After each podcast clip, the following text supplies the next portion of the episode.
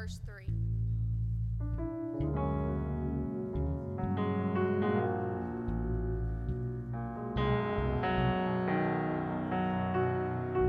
Standing. Standing with those who have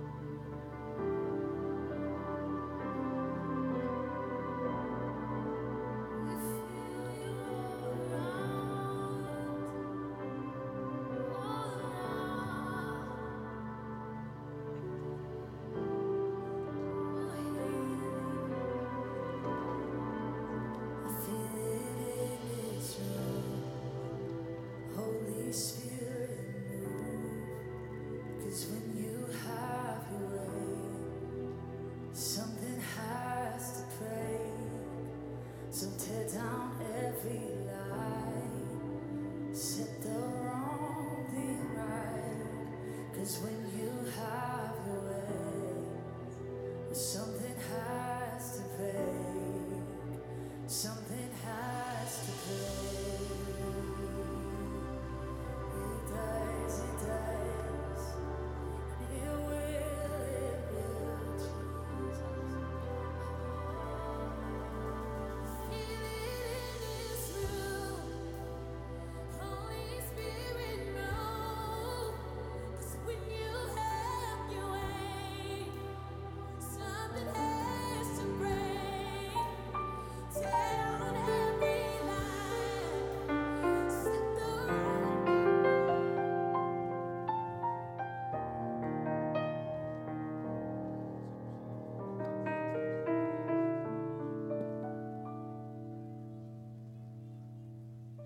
Good morning. It's nice to have all of you here in the house of God to praise and lift up and magnify the creator of all mankind and all of you that are online today. We welcome you to join in our service. I know God has something special for all of you that have made an effort to be here today. I'm going to make some announcements. Today, your missions pledge is due. The 27th is Ladies United Fellowship at Taco Delite at 6:30. There's a sheet in the foyer to sign. The 29th and 30th will be our summit. This is our count meeting here in the North Texas District. It will be in the Plano Event Center. Brother Matthew Tuttle will be speaking each night, and that will be at 7:30. So if you're able to attend, I know that you will be abundantly blessed. Going into July, which I can't believe that we're already there, your NAYC $100 deposit is due. And then I wanted to say something about your mother's memorial offering, which also is going to be due uh, on the 9th. I know a lot of you pledged to be diamonds, which means that you are giving, personally giving, $100 to Mother's Memorial. So, all of you diamonds, we appreciate it so much. And April, since our North Texas district does not do anything in particular at Ladies' Conference, for all of you that are diamonds, we're just going to do our own thing here. So, in April, I mean, in August, all of us that are diamonds, we're going to have our own special little uh, tea party.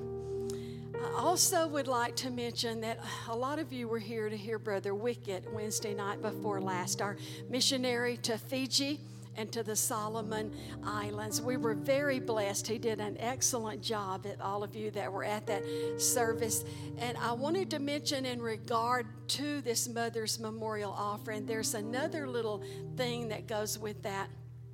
If you want to sponsor a foreign Bible school student, this is the time to do it. It costs $200 to sponsor a foreign Bible school student. And the deal with this is that we have so many missionaries on the field, and it is imperative that they train the nationals. We cannot send missionaries into every country in the world because we are not allowed to. An example of this is like we have incredible work going in Kenya. Africa and an incredible many Bible schools all over Kenya. But see, we cannot send missionaries into Ethiopia, but we train them in Kenya and we send them into Ethiopia because the nationals can go into all these countries that we're not allowed to go into. So if you are interested in sponsoring a foreign Bible school student, this is the time to do it. it we include it in our Mother's Memorial offering, and then we designate that this much goes to foreign Bible school students. And it isn't like it goes into a big fund it is like it does individually go to a particular student. So please consider that because it is imperative that we train our nationals and let them go into all these countries that we cannot go into. We appreciate all of you so much, and I would like to say that this past week we had the most phenomenal Kids Crusade. So, all of you that helped make that possible, our youth did. Uh, they had a phenomenal praise team going. They did the music and the puppets, and Brother Beckton was incredible. We had some children get the Holy Ghost. So, thank you all so much that participated in that. Why don't you get up? That's why you came, right? Why would you go somewhere that you don't grow? Why would you ever take a job that they're not guaranteed? At some point, you might get a pay raise. Why would you go to the gym if you aren't guaranteed some muscle or weight loss? So, why do we come to church? Do we come to stay in the same spot that we've been in for 20 years? Or do we come to leave changed? To feel like, hey, tomorrow I can fight off every bit of attack on my mind. Tomorrow I can be a witness, not because I'm great, but because God lives in me. Not by power, not by might, but by His Spirit alone. Why don't you lift up some praise? Thank you, Jesus. Thank you, Jesus. I will praise the Lord.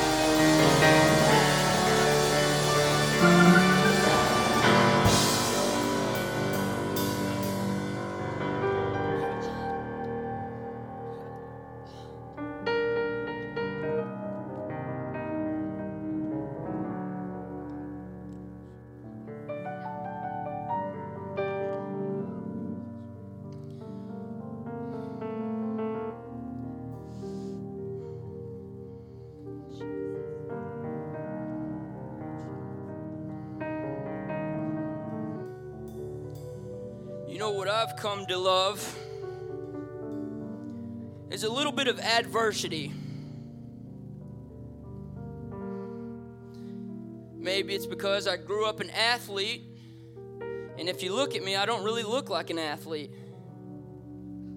So that's always been a little bit of extra adversity. But what that's made me become due to the adversity, I've had to become persevering. I've had to truly fall in love with what I'm doing to put up with the adversity. I don't know if you're getting where I'm going with this. But this morning, I felt a little bit of spiritual adversity in the house of God. And you know, I didn't come to the house of God to face some spiritual adversity. What I came to the house of God for was some victory over some adversity. okay, okay, okay, now I'm starting to feel a little something. But you see, that adversity is still there. So, what are you going to do in spite of the adversity that's facing you?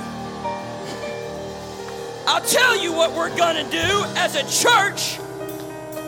We're gonna muster up that perseverance that it's building in us.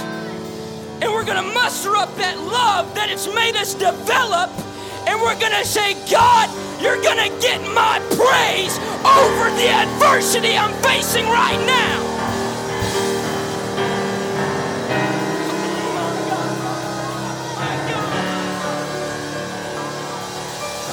Is this just me?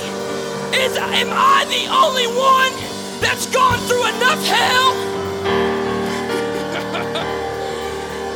I've decided I'm done with it. A- am I the only one here? Am I the only one here that's had to overcome some things, church?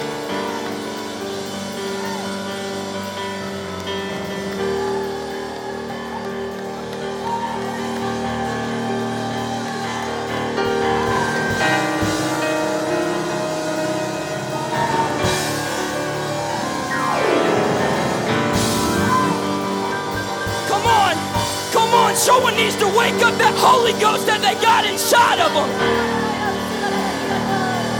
Someone needs to wake up that Holy Ghost that's sitting inside their soul right now that gave you salvation, that sets you free from some kind of addiction. No, no, no, we ain't going anywhere. We ain't going anywhere until some people let that Holy Ghost outside of them.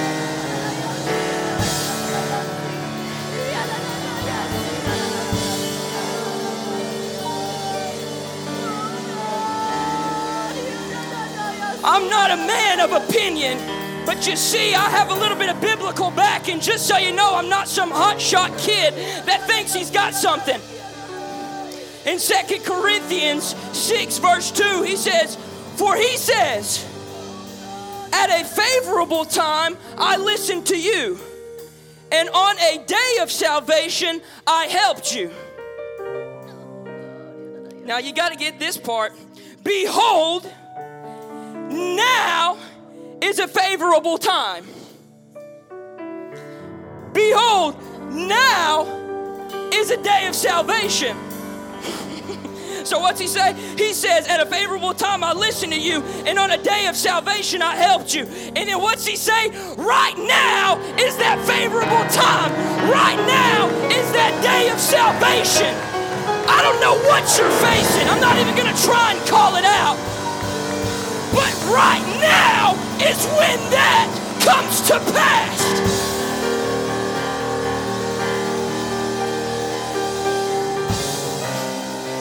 So, how about we take some prayer requests?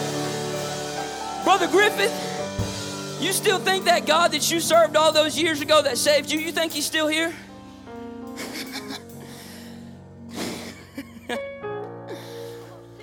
Let's take some prayer requests. Sharon Crawford, Sister Bernice Griffith, John Ashton Hoberger, Sister Sing Hood, Eric Hines, Don Howe, Sister Dickey, Harith Osborne, Brother Sister Carline, Courtney Grabinski, Kathy Nutt Johnson, and the Klinger family. If you have a need here today, I urge you and I ask you to step out in faith because I believe in a God that still serves, in a God that still performs, in a God that's come through for me more times than I can count. And so, if you have a need, I urge you to step out, and I'm asking you to step out in faith. Or if you would like to step in for one of these needs, feel free. Let's make the house of God a place of restoration again. Let's make the house of God a house of prayer again. I love fellowship and I love gathering together, but you telling your friend a problem isn't to solve it.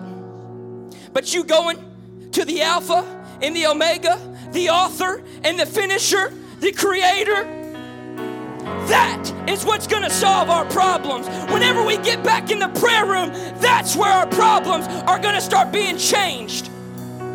So if you have a need, step out in faith, and our ministers will anoint you with oil. Jesus, I get I'm coming to you with a little bit of faith and a little bit of boldness, but God, I believe you're the God that rewards faith and boldness. So, Jesus, I'm asking here today, God, that you would come through for a need for someone who thought that need was not even touchable. God, I'm asking that you would come through for someone's mind that's been so decrepit, for someone's body that's been so ailing. Jesus, I come to you and I ask that your blood would wash over all of us and all of our sins and all of our minds and all of our hearts. And Jesus, help us to fall back in love with you.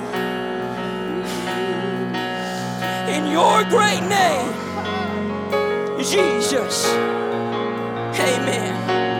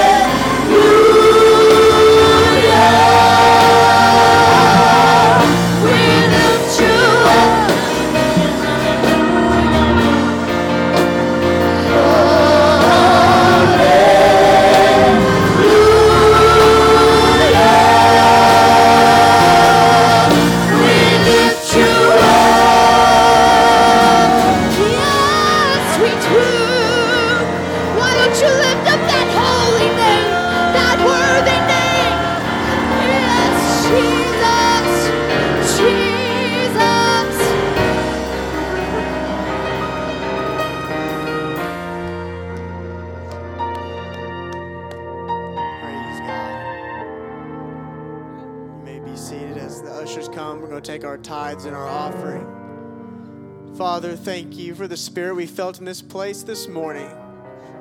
And God, I pray that we are sensitive to your spirit, but we are obedient to your word as well. I pray you bless what is given and you bless the giver and anoint the word as it's brought today. In Jesus' name we pray. Amen.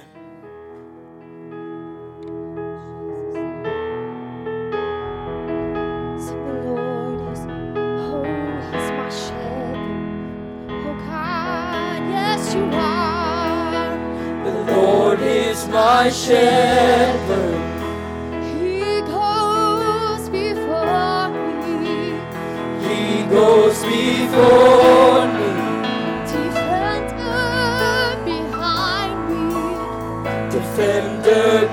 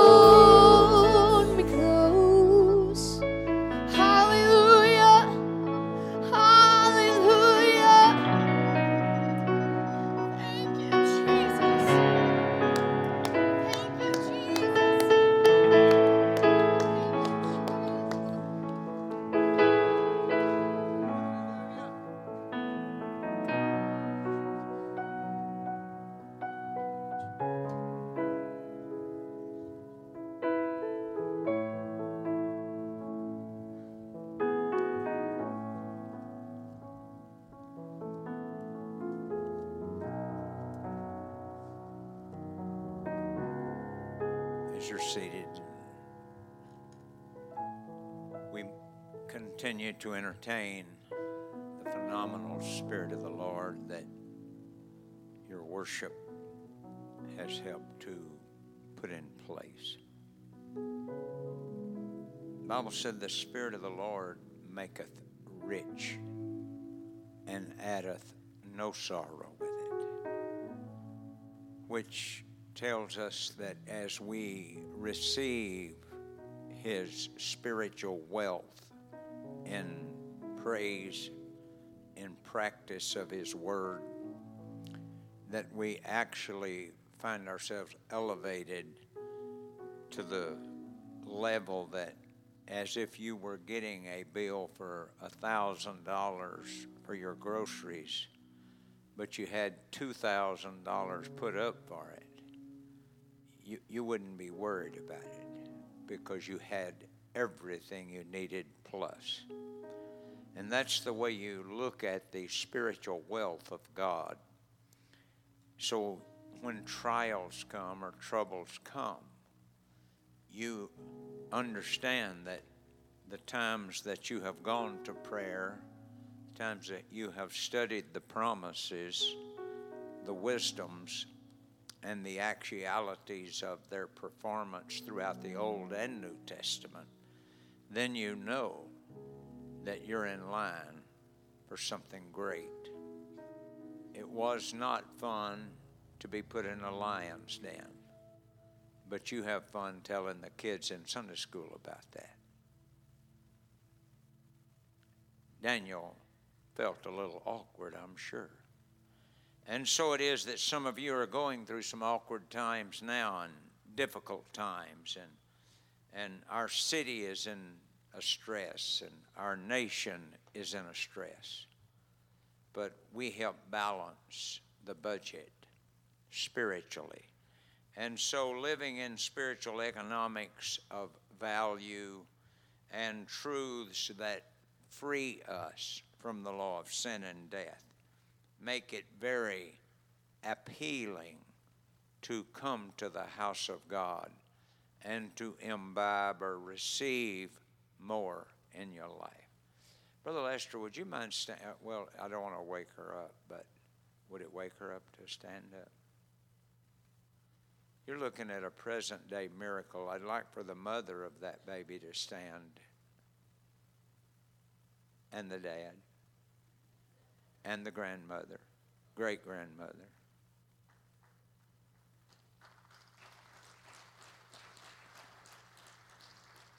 Why don't we praise God for this miracle that's just right in front of us? Father, we have watched from beginning to now the silent but powerful hand of God minister in this family. And I want people that are going through difficulties to look at this family today and sense how that you have progressively taken them through the valleys of the shadow of death. And we are alive today to tell the story. God bless you. No matter what you're going through, God is greater. That doesn't mean He's going to force anybody to do anything. He will not have a forced people. But He will do anything He can to do, bring about an appetite that will pull. Now, back when I got hungry, when I talked to Mother about taking care of that need, she would decide what to feed me, and I would decide what I needed. And I liked candy bars and bananas and ice cream, and uh, she would tell me kindly but firmly after you eat your green beans and your spinach and uh, all the other that I have fixed for you, then you can have a popsicle. And and so it is that the story of life is typically that way. Most people do not eat their pie before they eat their hamburger. Like if if I'm doing good, you like right. Amen. Or, yeah, there you go. I hear it right now. Come on. See, we, work together. It's not the big guy up front, it's the guy just trying to lead the parade. And the parade is us, not one guy. And uh, we have, you know, a whole lot of ambitions, and I have had the opportunity in the last 10 days or so to work with some people that are just, in my opinion, just great people. But they're living on the wrong road. And, and it's painful to watch good people suffering when they don't have to. And uh, none of us never should be without hope. The Bible said you're saved by hope.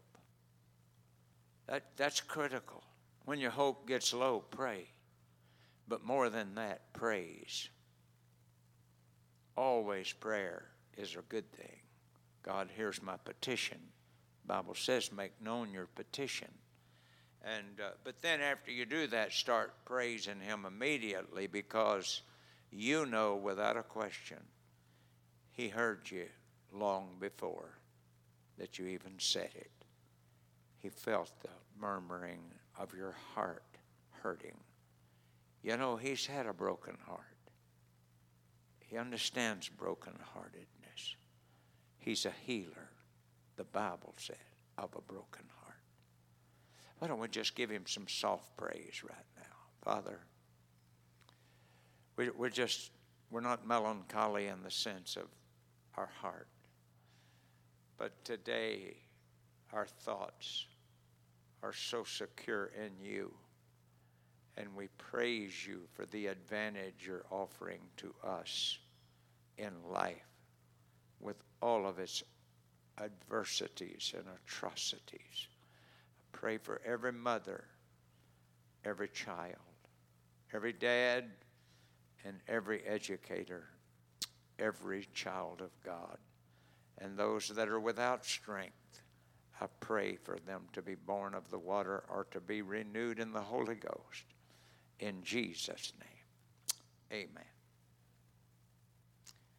I uh, obviously cannot appreciate our praise team for enough for stirring up the spirit and doing things that help precipitate a heartbeat.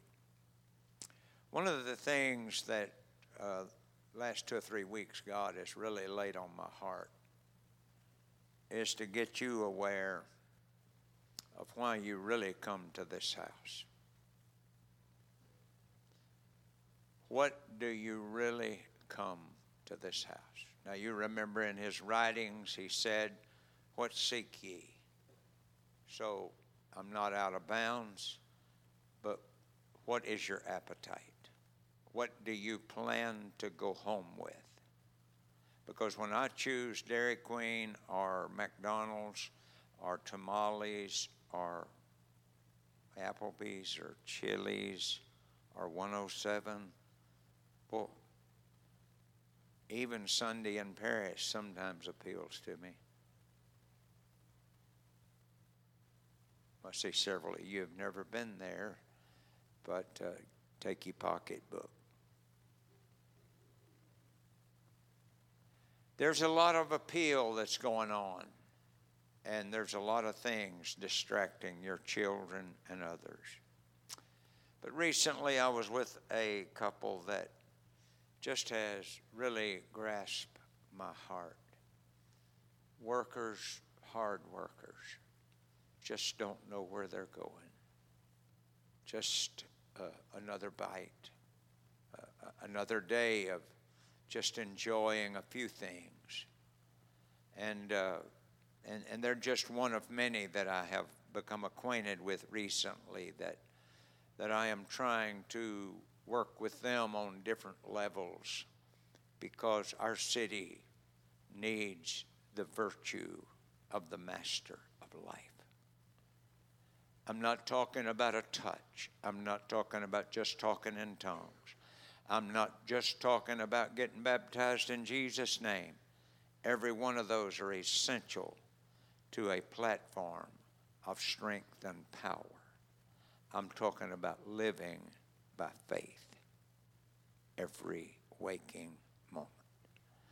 And so we, we're going to do a little bit with the word. Do- we get the uh, PowerPoint? Uh, I'm going to be working off and on a bit. There's not a way in the world I'm going to be able to finish what God has been talking to me about the last couple of weeks, but but we will we will put up part of it at least and and deal with at least enough of it that can can move us forward.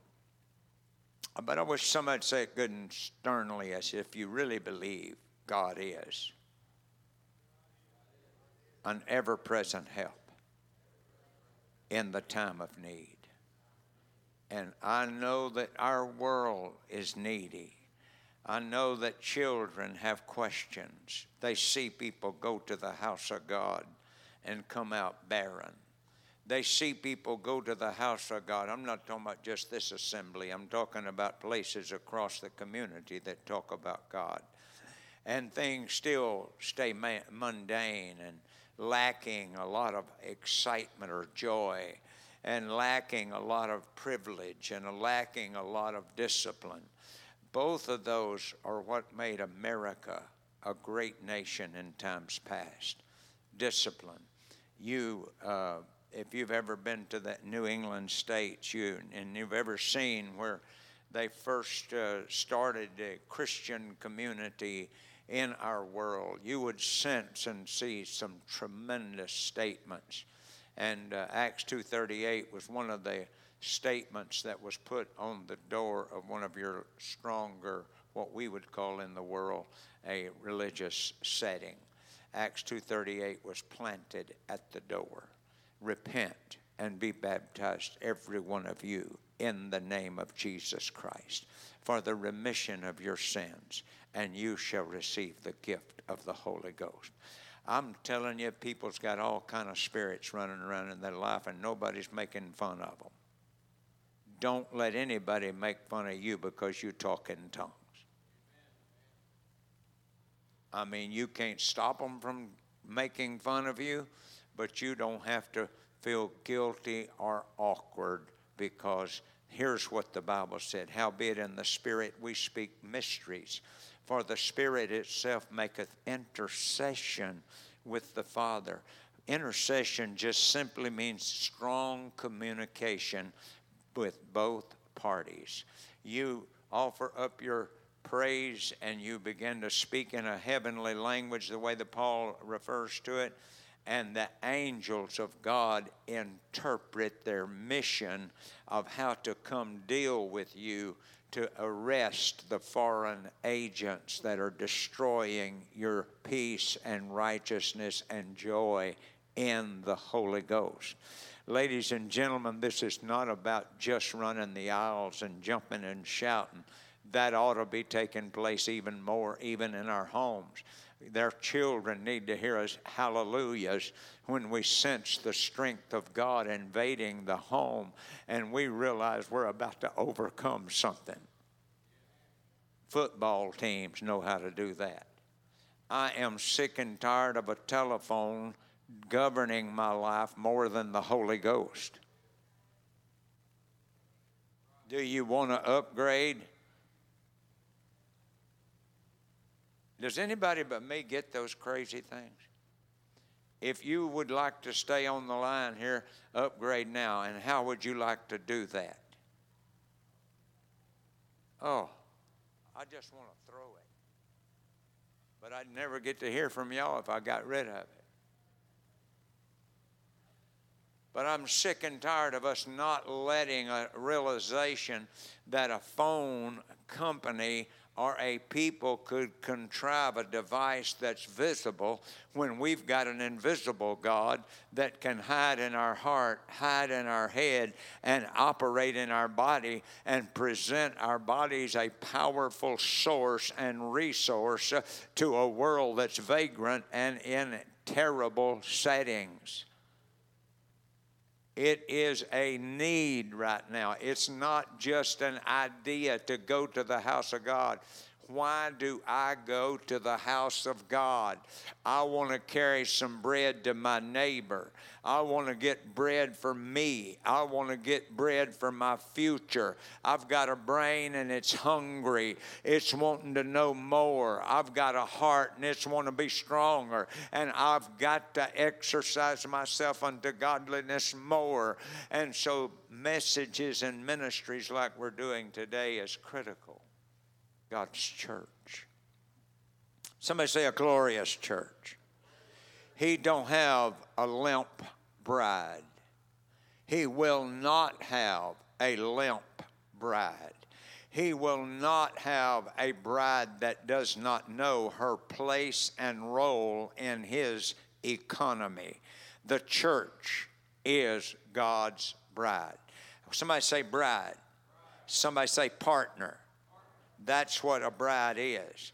We are an inferior partner in the sense of strength in doing things.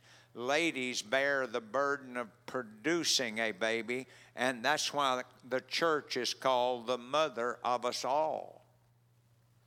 The church, the body of Christ, inferior, yes, but superior, yes, also.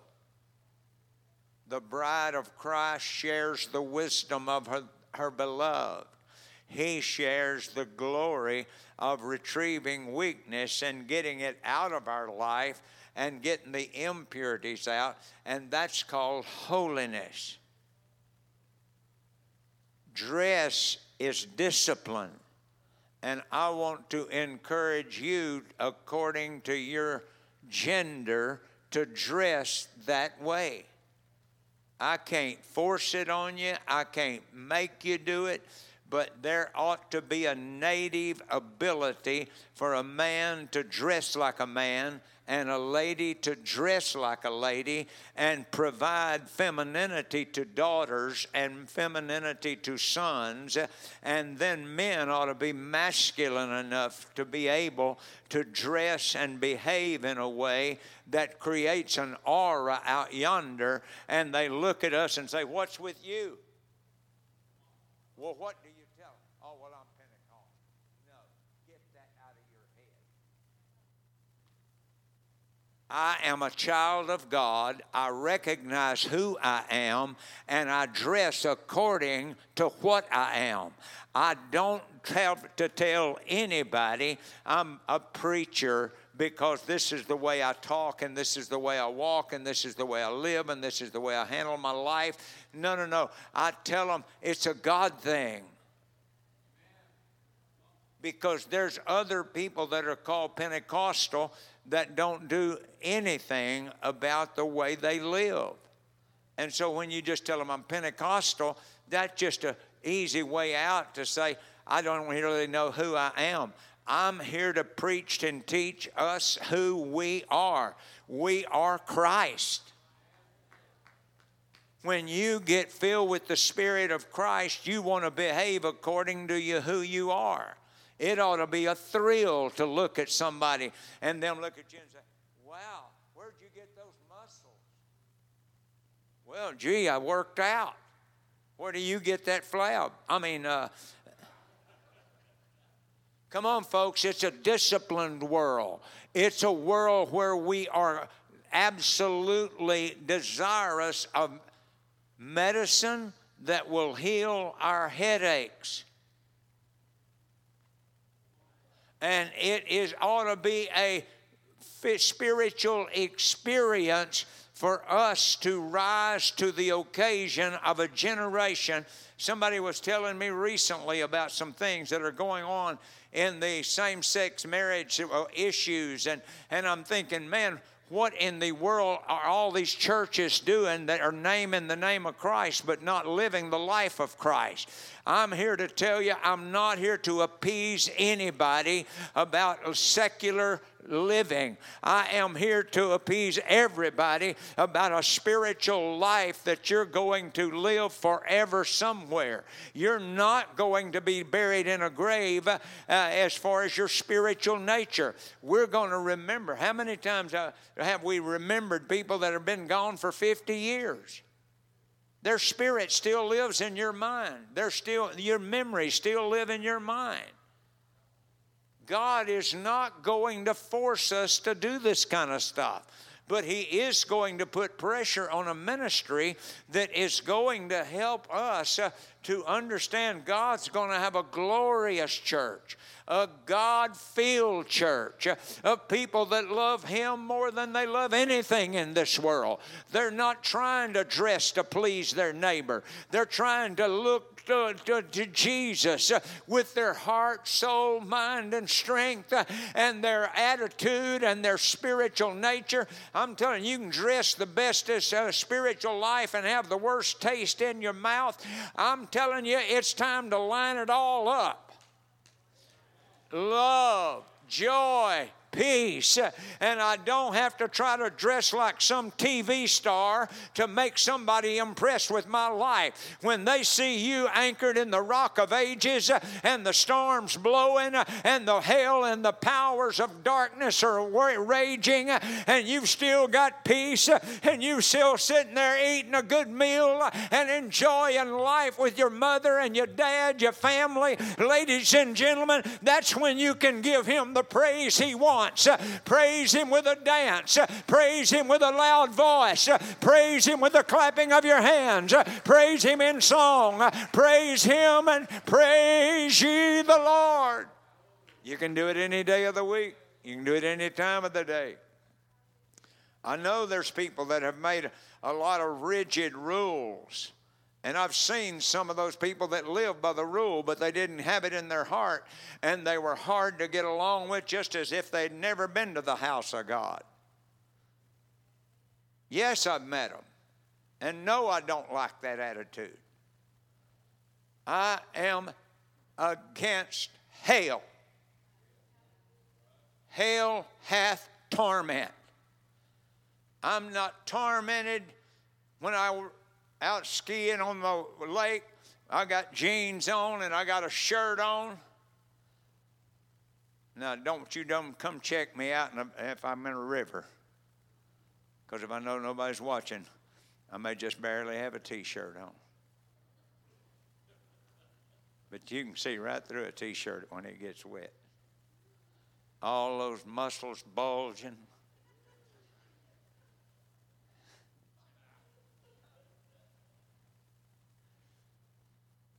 Who have seen the future and is willing to fight the good fight of faith. I wish somebody would get their spiritual dukes up and say, Devil, you're not taking my home under. We're not going to live according to the carnal pictures. We're not going to follow the world. We found a Messiah that went to the cross, came out of the tomb, and he's about to come back and get a people that have prepared their hearts for him. Let's look at some of the things that men have pictured.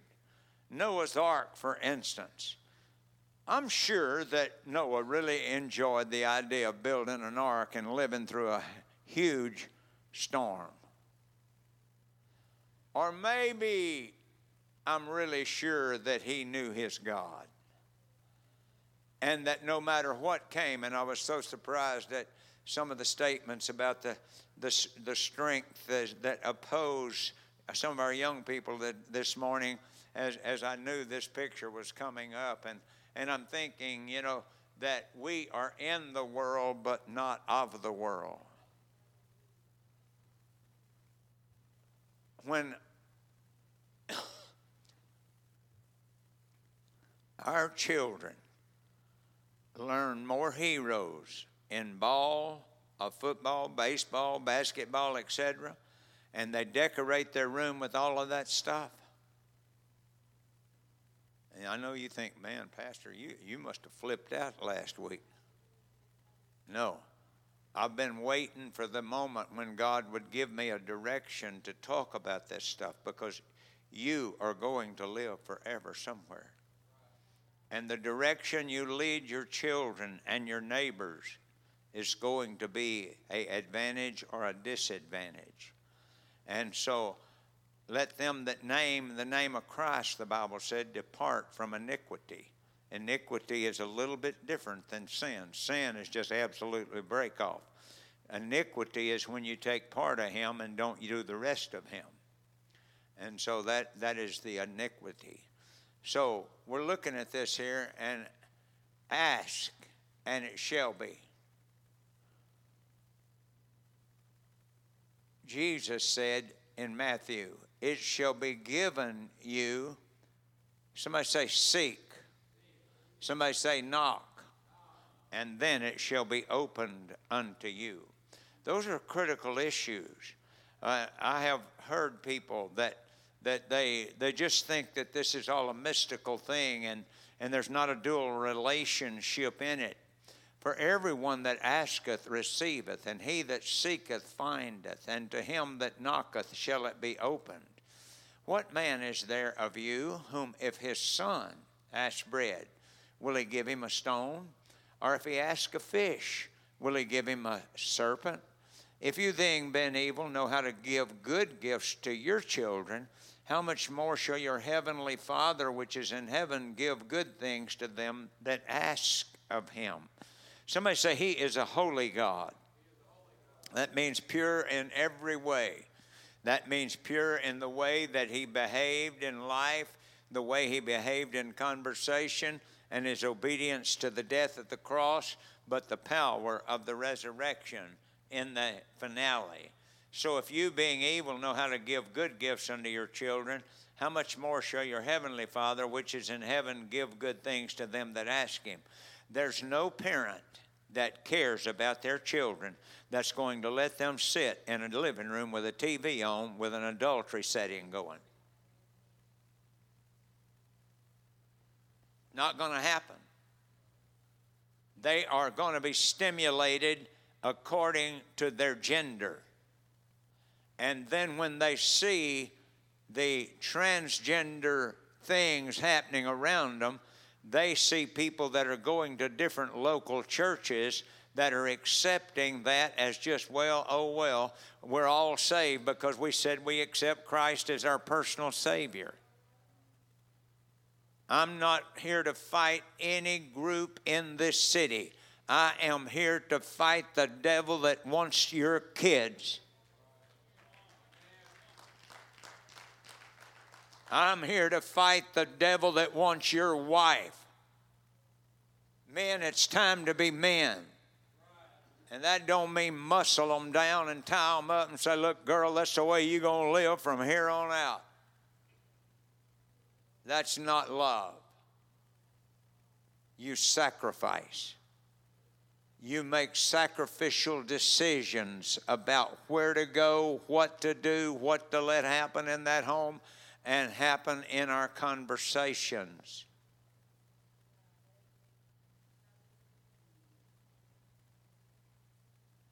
Write your questions out. I don't have time for all of them out so loud. I know I'm stirring up a lot of minds. But you're not going to have a father, spiritual father that's going to care more about you than this guy right here. I'm here for you. Cannot stand the thought of one of you being in hell. I will say whatever I have to say to try to help every one of us because I believe in our city also. I believe there are people out there that are looking for somebody that is 100% what they say they are. I'm not talking about the idea of trying to cover up. There's too many masquerades going on in our world. That's not what this is about. It's about from the inside, God, I want to live my life in such a way that I please your spirit so that your spirit can dominate my conversation, my way of life. And so, if you, being evil, know how to give good gifts to your children, how much more shall your heavenly Father? And how many of you have ever deprived your children of a few dollars or a few days of doing something special because they were disobedient? We've all been through that with parents that cared and wanted us to be uh, able to overcome the deficits of life. I am here today because Jesus Christ couldn't be here in person, so he sent me with a voice. But I can tell you what he said to those people. He said it clearly. And I have watched way too many people try to beat their kids into that kind of life. That's not what that's about. I've seen too many preachers try to do it that way. I'm not here to beat anybody up. I'm here to try to tell you that God designed you to be who you are and what you are, and we ought to dress accordingly, and it ought to be dressed according to the Bible modestly because straight is the gate, narrow is the way. How much more simple and powerful could he have put it? Straight is the way. Narrow is the way. Straight is the gate. Narrow is the way which leadeth unto life. And how many find it? Few there be that find it. I am hungry to see our homes flourish. God is watching you more than your telephone is alerting you. Bible said the eyes of the Lord rove to and fro over the face of the whole earth. But he don't look at what's on the outside as much as he does the inside because he knows that the spirit that is within us governs the life that is external. But those are huge statements. Those are huge realizations. So, an overcomer is what God wants you to be. Think it not strange concerning the fiery trial, which is to try you why do you pray all the time? That's a trial of people. Well, what do you mean? Why do I pray all the time? I'm, I'm in touch. I mean, my like it's like my blood flowing through my body. Uh, I try to make sure I feed it the kind of stuff that makes the heart work good. and uh, I exercise to make my body work good. And, and uh, yeah, it would be nice just to sit in a chair and everybody just come by and tell me how great I was and, and is and, and, and, and just do this and do that. And I didn't ever have to vacuum the house and I never had to dust the shelves and I never had to go to the grocery store and put up with all the people that are running their baskets into each other. I, I just, you know, I, I, yeah, yeah, we all get that. But no, we got to wade through that world and we've got to work our way through that stuff. And that's what God wants for us to exercise ourselves unto godliness. So Peter is talking, he said, Rejoice, inasmuch as you are partakers of what?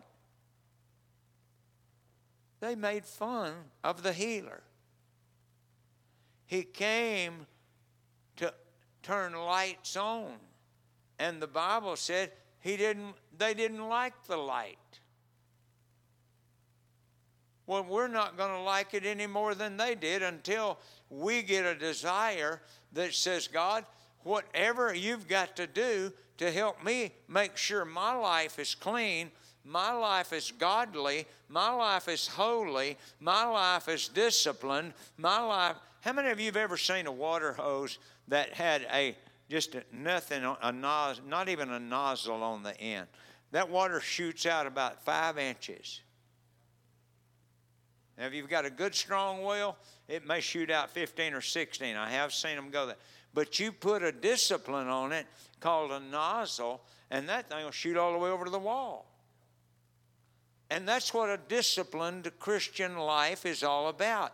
It reaches further than the normal life. It is huge.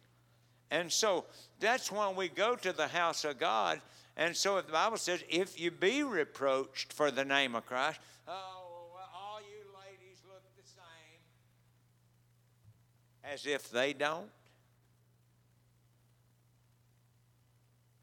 Hello? One movie star gets a haircut, and you can count on it, it's not going to be but about a year till many of the others, if it's a huge star. And if some guy that, that has a number on his shirt he winds up making millions. If you're not careful, our kids will have a plaque on the wall in their room as if that's who their hero is. Our hero is the one who went to the cross. Our hero is the one who crawled out of that grave and made it empty. And he said, Look up because I'm coming back to get you.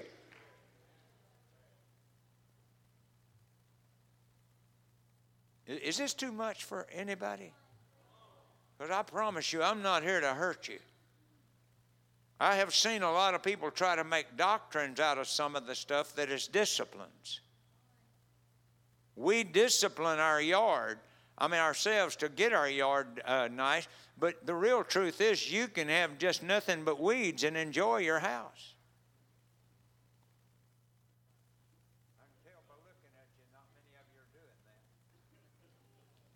You discipline yourself on a hot day to get out there and cut the grass. And the people next door appreciate it.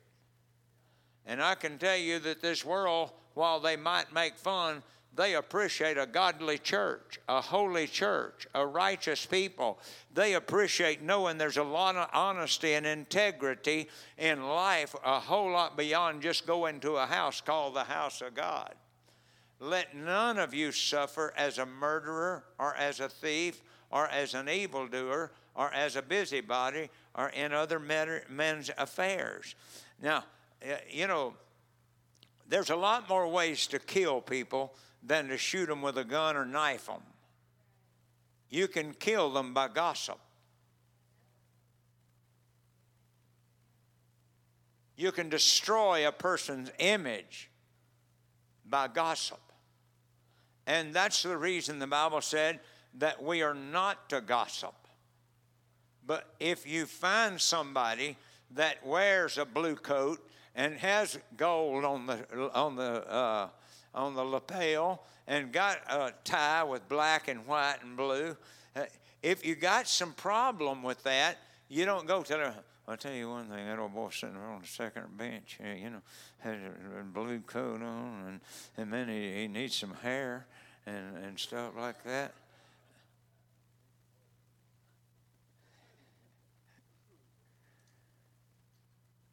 That's gossip. That's backbiting. That's tale bearing. It's in the book. I mean, how, how educated do we have to get to understand some of that? And so, here's what you do you go to him and say,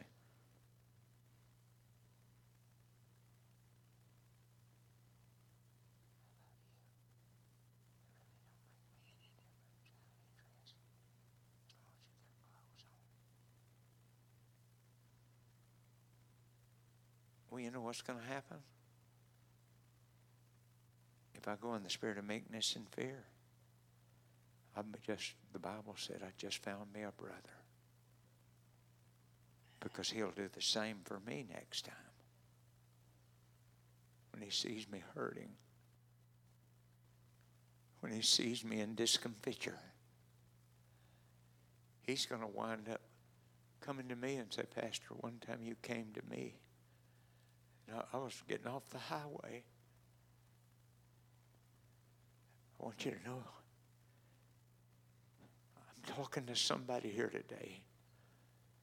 I am trying to plead the blood of Jesus over our city the best I can do. And one of the best I know to do is to canopy you with a wisdom and a knowledge, not a bunch of laws. We have tried that, it has not worked. But the Spirit of the Lord maketh rich and addeth no sorrow with it. But God is telling us that we are not to be a murderer. Well, there's a lot more ways to murder people than just shoot them or knife them, or as an, a thief or a thief or an evildoer. But if any man suffer as a Christian,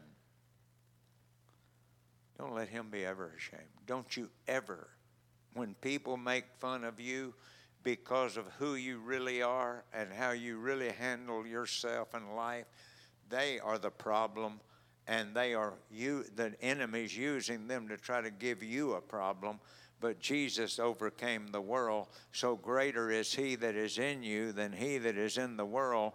And what it makes you to realize is people are looking at your testimony. The way you dress is a testimony the way you talk is the way is a testimony. When they hear you talking bad about somebody, they know that somehow you have not gotten over it, that that person's sitting on your shoulders and their stink is robbing you of your fragrance.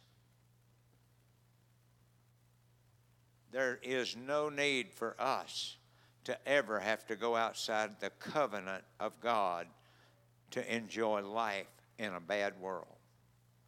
For the time has come that judgment, somebody say, must begin. Somebody say, must begin at the house of God. That's why I go to the church house. I get tuned back up just like I do to get my brakes aligned, my brake pads aligned and changed.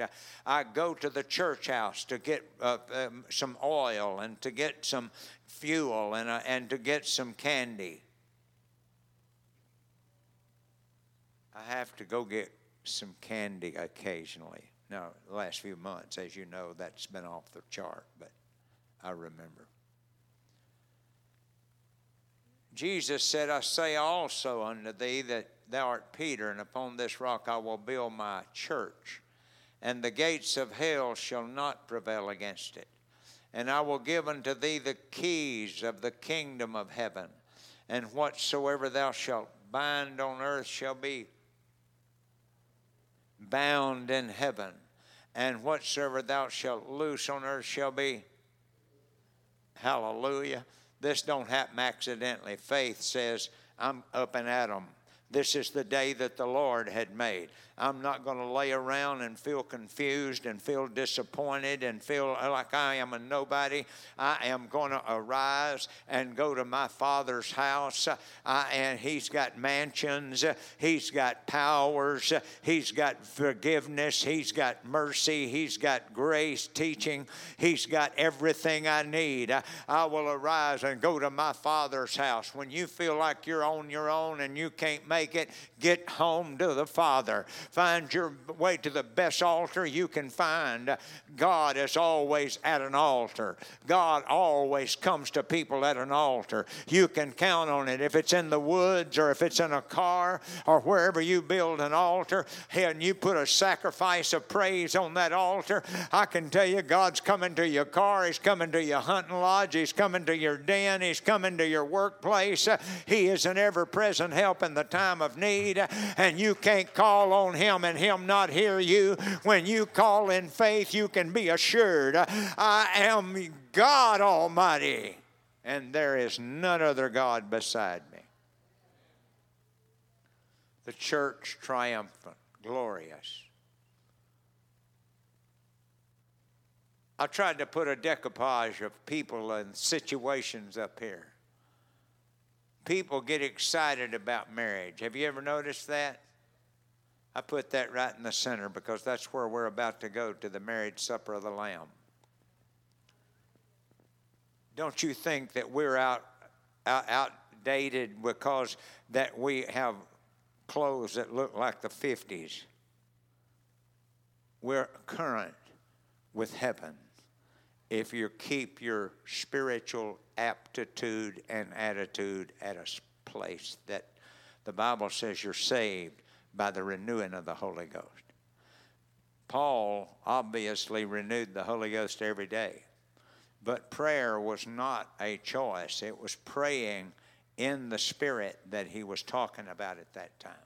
So, in this set, setting, you may have been that pitiful looking place over there that's just for lease or sale. But uh, guy that knows the location and knows the ability of that little spot, he'll pay big dollars if he knows what could be built there. And Jesus paid a price at Calvary so that you, Brother Tanner, could stand six foot plus. Do you have a smile left for the crowd? Have you ever seen him when he didn't have a smile? I mean, I've seen him when he was poring over decisions, and I'm not talking about poor, P O O R I N G, I'm talking about P O R I N G, thinking about things. And he would just maybe come to him and say, Pastor, you got any ideas about this? And, and, and look at him now. We got him all tidied up, and his mother and dad did a great job working with him, and, and, and now man, what a, what a deal. You enjoying life? Yeah, living out there close to the runway. He's going to be one of the first ones to take off. Somebody said, a mansion is waiting on me. Over here, God has a plan for your life, and He wants you to fulfill that plan. God wants you to be a spouse to Him, and I'm going to tell you, eye hath not seen, ear hath not heard. Oops, I went to the wrong way. Over here on this side, how many of you ever been to New York? Ever, everybody been to Seattle? Some of those places are, are just magnanimous, and and yet he said, Eye hath not seen, ear hath not heard. Somebody say, This is worth everything. No, I mean everybody. This is worth everything. Give my life to Jesus. Walk uprightly in Jesus. Live godly in Jesus. Uh, let the world know we've got a plan. We've got a future. We got a pattern. Uh, it's not about the one day I get up, I'm miserable, and I'm ready to chew the world up and spit them out. It's every day I get up and I know in whom I have believed. I, I am persuaded that He's able to keep that which I have committed unto Him against the day of the Lord. Uh, and I'm waiting on that day. Uh, and in the meantime, I'm going to to be working on my neighbors. I'm going to be a living epistle to all of the people uh, that are now down and out and feeling bad and lonely. I'm going to smile at everybody I can. I'm going to say hello to everybody I can. I want them to know that God is alive. God has not just been alive, He is alive. I say He's not just been a God, He is a now God. He is ever present, always present. You never, I don't care who your best friend is that turns against you, it ought not to change your attitude about life. My attitude is my destiny, my attitude is my platform, my attitude is my inward man. I'm here to tell you there's disappointments that come. That's why when you get disappointed, you quickly look up, for your Redeemer liveth. I'm telling you, you don't look down because somebody mistreated you. You look up because my help cometh from above. The Father of light, the Father of victory, the Father of glory, the source of every wisdom, the source of every joy, the source of peace, the source of righteousness. I don't have to be down and out because I got a world that's in darkness. I wish somebody would praise him good and loud.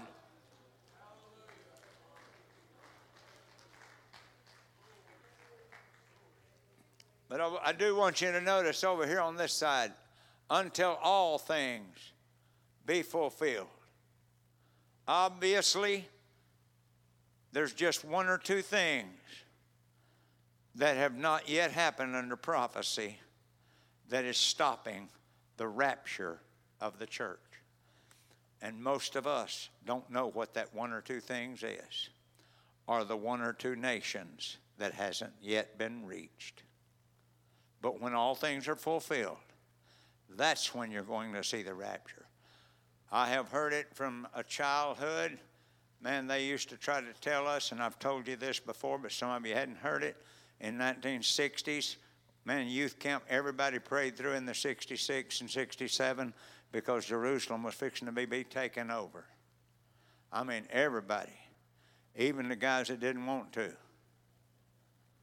Yeah, I was with one of them. He had backslid, and, uh, and, and somebody turned the air conditioner on in our motel and was freezing everybody. He got up cussing and lost the righteousness of the king. His Holy Ghost renewal was just there for a little while. And as soon as uh, he realized that the rapture hadn't taken place yet, he went back to doing his deal. Somebody say a chaste virgin. Somebody say clean, not hooked up with the world. He said it's going to be an adulterous generation that's going to be on the face of the earth when this all happens. On Sunday, they'll praise God, and on Monday, they'll be so in love with the world that they don't have any worship left. Therefore, I always really appreciated one of the veteran preachers in my young life. He said, When you see the word therefore, look what it's there for. He said, because when he says therefore, he's going to tell you something that's important. He said, that's what it's there for. He really capitalized on it, and so I'm trying to do the same for you that he did for me. Be to their own husbands in everything. Did you wives get that? I'm listening.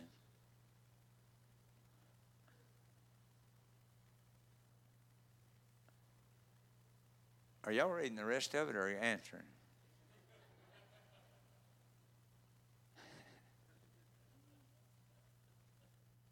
Have I ever heard a panoramic view of what that means in my life? I had, oh, I, I couldn't even tell you some of the things that some of these guys have said.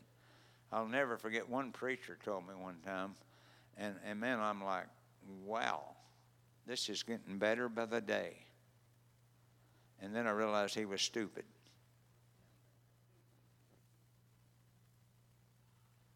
And it wasn't long until his marriage just fell totally apart. It's horrible. Love your wives. Somebody say, give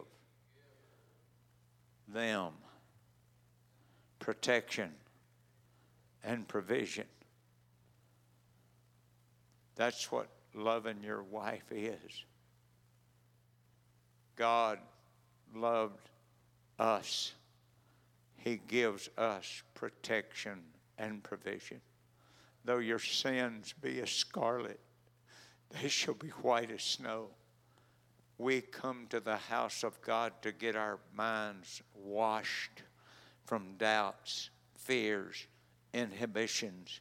We come to the house of God to get bread to strengthen our minds and our hearts and our lifestyle so that we can walk uprightly, so that when that picture is finally revealed that He is coming, it's all over.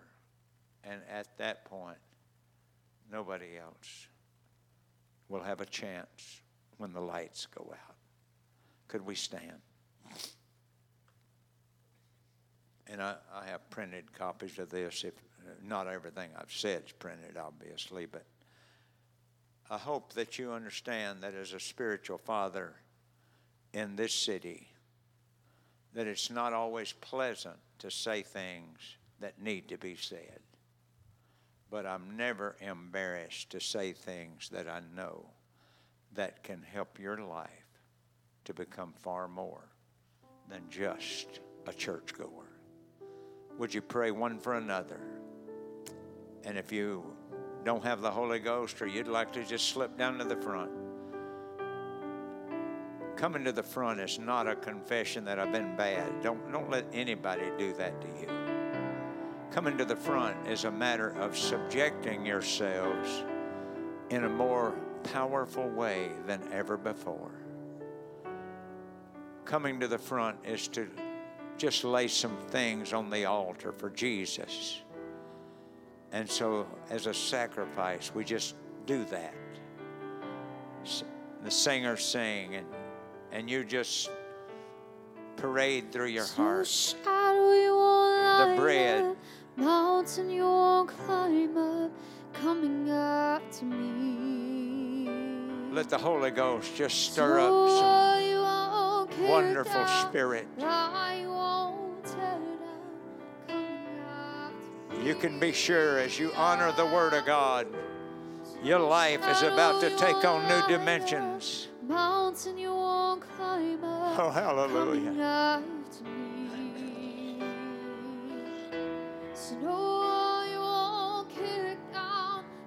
We're not following the world where they're headed.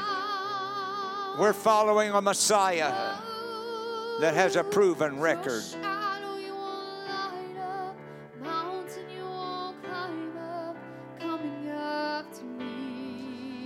Oh, Shadow you